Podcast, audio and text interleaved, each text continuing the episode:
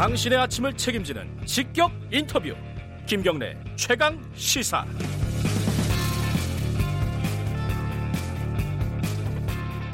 네, 국회라는 곳이 여러 가지 기능을 하지만 가장 중요한 기능 중에 하나가 정부를 감시하고 정부의 예산을 감시하는 겁니다. 국회의원들은 자기 예산을 얼마나 똑바로 쓰고 있을까? 어, 그 2017년부터 관련된 아이템을 계속 진행하고 있습니다. 뉴스타파에서. 어, 최근에 어, 취재를 하고 있는 건 입법 및 정책 개발비를 국회의원들이 얼마나 낭비하고 있나 이것들을 확인해 봤는데 역시 또 많이들 허투루 쓰고 있는 것으로 드러났습니다. 어, 뉴스타파 임선은 기자 나와 있습니다. 안녕하세요. 네, 안녕하십니까. 어, 시간이 그렇게 길지 않으니까 우리 네. 핵심부터 얘기를 해보죠. 입법 및 정책 개발비 이게 한 얼마나 되는 돈이에요? 이게 전체적으로 국회의원들이 이 전체적으로 배정된 예산은 국회에서 배정하고 있는 예산은 80억 원 정도 되고요. 80억 한 해? 네, 한해 80억 오, 정도 적지 않은 되고. 돈이네요. 네, 예. 의원들한테는 이제 뭐 개인적으로 한 2천만 원 이상, 3천만 원 가까이 의원들이 지급을 받아서 예. 이 돈의 취지가 그렇습니다. 이게 세금을 우리가 쓰는 거잖아요. 네. 써서 이 정책 개발이나 뭐 입법에 도움이 되는 네. 연구 이런 것들을 해라. 음, 라고 해서 국민들이 세금을 사용하도록 허락을 한 예산인 거죠. 그러니까 이게 연구를 해갖고 보통은 이제 결과물들을 보고서 같은 형태로 만드는 거죠. 그렇죠.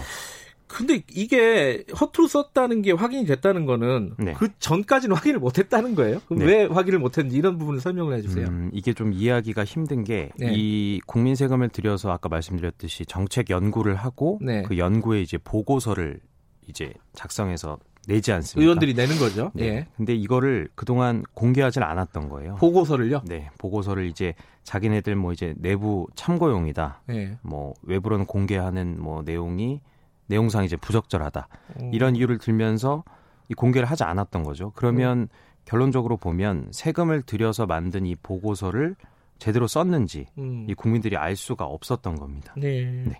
그게 아니 그 보통 보면 국회 도서관 이런 데는 비치돼 있고 이러지 않나요? 음. 그러지도 않았어요? 네, 이게 보면 그 국회 도서관 같은 경우에는 이제 자료를 예. 이관을 해줘야 거기에서 보관을 할 수 있는데 어. 이게 강제할 수 있는 규정이 없다고요. 그래서 의원실에서 이 자료를 어, 나는 줄 수 없다 음. 이렇게 얘기하면 사실상 그 돈이 어떻게 쓰였는지 어떤 형태나 어떤 내용의 보고서가 이제 발간이 된지 아무도 알 수가 없는 거죠. 근데 요번에 분석을 하려면 그 보고서를 봐야지 분석이 가능한 거잖아요. 네. 그러면 공개 안 하는 걸 어떻게 본 겁니까? 이게 이 저희가 이 뉴스타파랑 세금 도둑 잡아라 정보공개센터 그리고 좋은 예산센터 이렇게 세 개 시민단체하고 예. 이 국회를 상대로 이 정보 공개를 하라는 행정 소송을 제기를 했고요. 소송을 냈다. 네, 네. 예. 그래서 이제 1년 8개월 만이죠. 아. 그래서 올해 1월에 이 저희가 최종적으로 이 자료를 공개해라라는 네. 판결이 나왔습니다. 그렇게 네. 해서 어 그 자료 그러니까 이게 자료 분량이 한 1,115건이 한 5만 페이지 분량이에요. 5만 페이지요. 네, 이게 예. 이제 20대 예. 국회의원들이 이제 생산한 요 정책 자료집하고 어 보고서인데 네, 요거를 그렇게 행정소송을 통해서 저희가 요거를 다 받게 된 거죠. 어쨌든 어, 국회의원들이 그렇게 보여주고 싶지 않아 했던 네. 어, 이 정책 연구 보고서를 소송을 통해서 1년 8개월 만에 네. 받아냈다. 네. 5만 페이지다. 네. 다 봤습니까? 이게 사실 저희가 이 열람을 하기 시작한 게 이게 예. 소송은 이제 그 판결이 이제 1월에 음. 나왔는데 올해 이제 열람을 시작한 게 사실 코로나 이런 지금 사태 예. 때문에 이 저희가 이 국회 도서관이나 혹은 이제 그 열람을 하러 이제 음. 국회 가기가 힘든 상황이었어요. 예. 그래서 국회에서 이 열람을 허가한 게 올해 5월부터였고요. 5월. 네, 어. 이렇게 구구절절 말씀드리는 건 5만 페이지를 다 보지는 못했습니다. 이제 국회 개원이 얼마 남지 않았잖아요. 예. 그래서 음 그러면 지금 오늘 얘기해 주실 거는 어 일부를 봤다는 건데 그건 어떤 기준이 있었나요? 먼저 보는 거에? 네, 이게 이제 20대 국회의원 300명 중에 예. 어 정당 대표나 원내 대표 그리고 장관 네. 이런 요직을 거친 국회의원 이제 54명의 예. 보고서 이제 202건, 그러니까 음. 1115건 중에 일단 202건을 1차적으로 검증을 했죠. 자, 5분의 1 정도 본 거네요. 그죠? 네네. 5분의 1 정도 봤는데 54명 네. 어, 요직에 있는 사람들만 네. 자, 결과부터 보죠.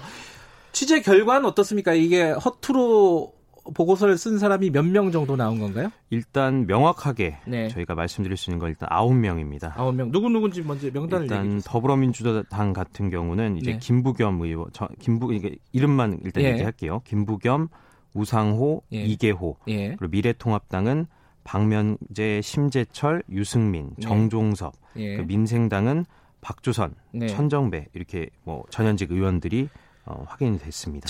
어, 자, 아홉 명이 확인이 됐다. 네. 아홉 명을 토탈 합하면은 이 세금이 얼마나 들어간 거예요? 이게 한 건당 예. 한 이제 오- 최대 500만 원까지 쓸 수 있거든요. 음. 그렇게 해서 아홉 명을 합치면 일단 4천만 원 4천만 원 정도. 정도. 네.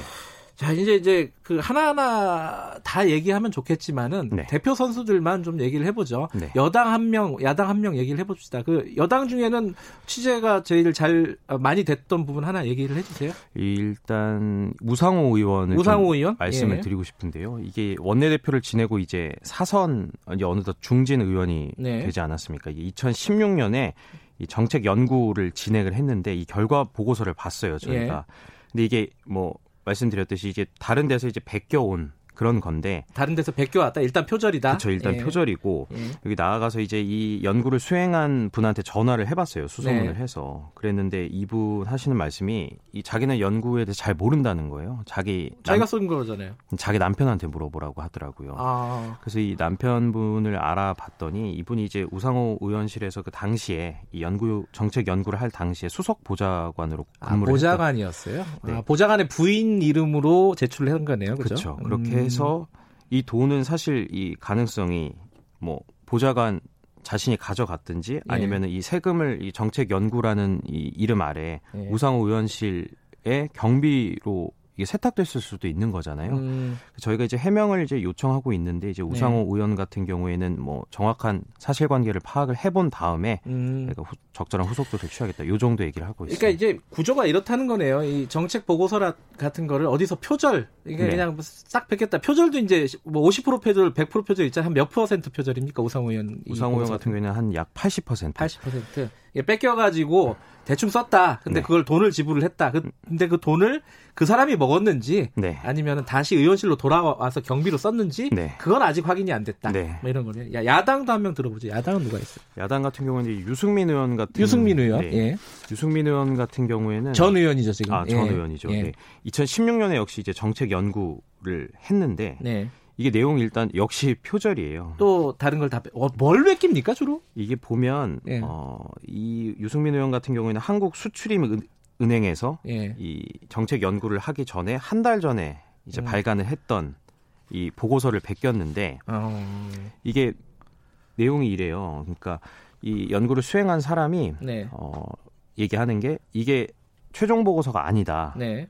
이게 중간 보고서다. 네. 그러니까 이게 무슨 말씀이냐면 일단 예산을 써야 되는 거예요. 의원실 입장에서. 시한이 정해져 있어요? 시한이 이제 회계년도가 12월일까지잖아요. 아. 그래서 써야 되니까 일단 뭐라도 갖고 오라고 하는 거죠. 아. 그래서 중간 보고서를 일단 아무 데서나 베껴서 이제 오는 거예요. 예. 그리고 나서 나중에 본인들은 이제 그 이후에 이걸 네. 보완해서 이 최종 보고서를 제출했다고 하지만 예. 이게 일단 현재까지 이제 국회 사무처에서는 이 최종 보고서가 아직 자, 자기들이 이제 찾지 못했다. 네. 이렇게 얘기를 하고 있거든요. 아, 자, 찾지를 못했다. 네. 받긴 받았는데. 네. 아, 그런 상태입니다. 예. 그럼 어쨌든 이렇게 예산이 낭비되는 그런 과정들을 네. 요번에만 취재한 게 아니라 요번엔 이제 사실 20대 국회를 취재를 한 거고 그 네. 전에도 계속 해왔잖아요. 네. 2017년부터 해왔는데 네.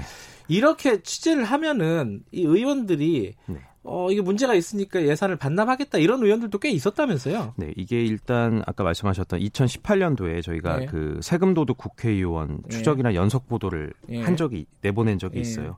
이제 그 당시에 이 21명이 어, 한 1억 4천만 원 정도 를 반납을 했습니다. 국고. 스스로 네, 자발적으로. 그쵸. 아, 1억 4천만 원. 네. 그 정도를 반납을 했고요. 예. 예.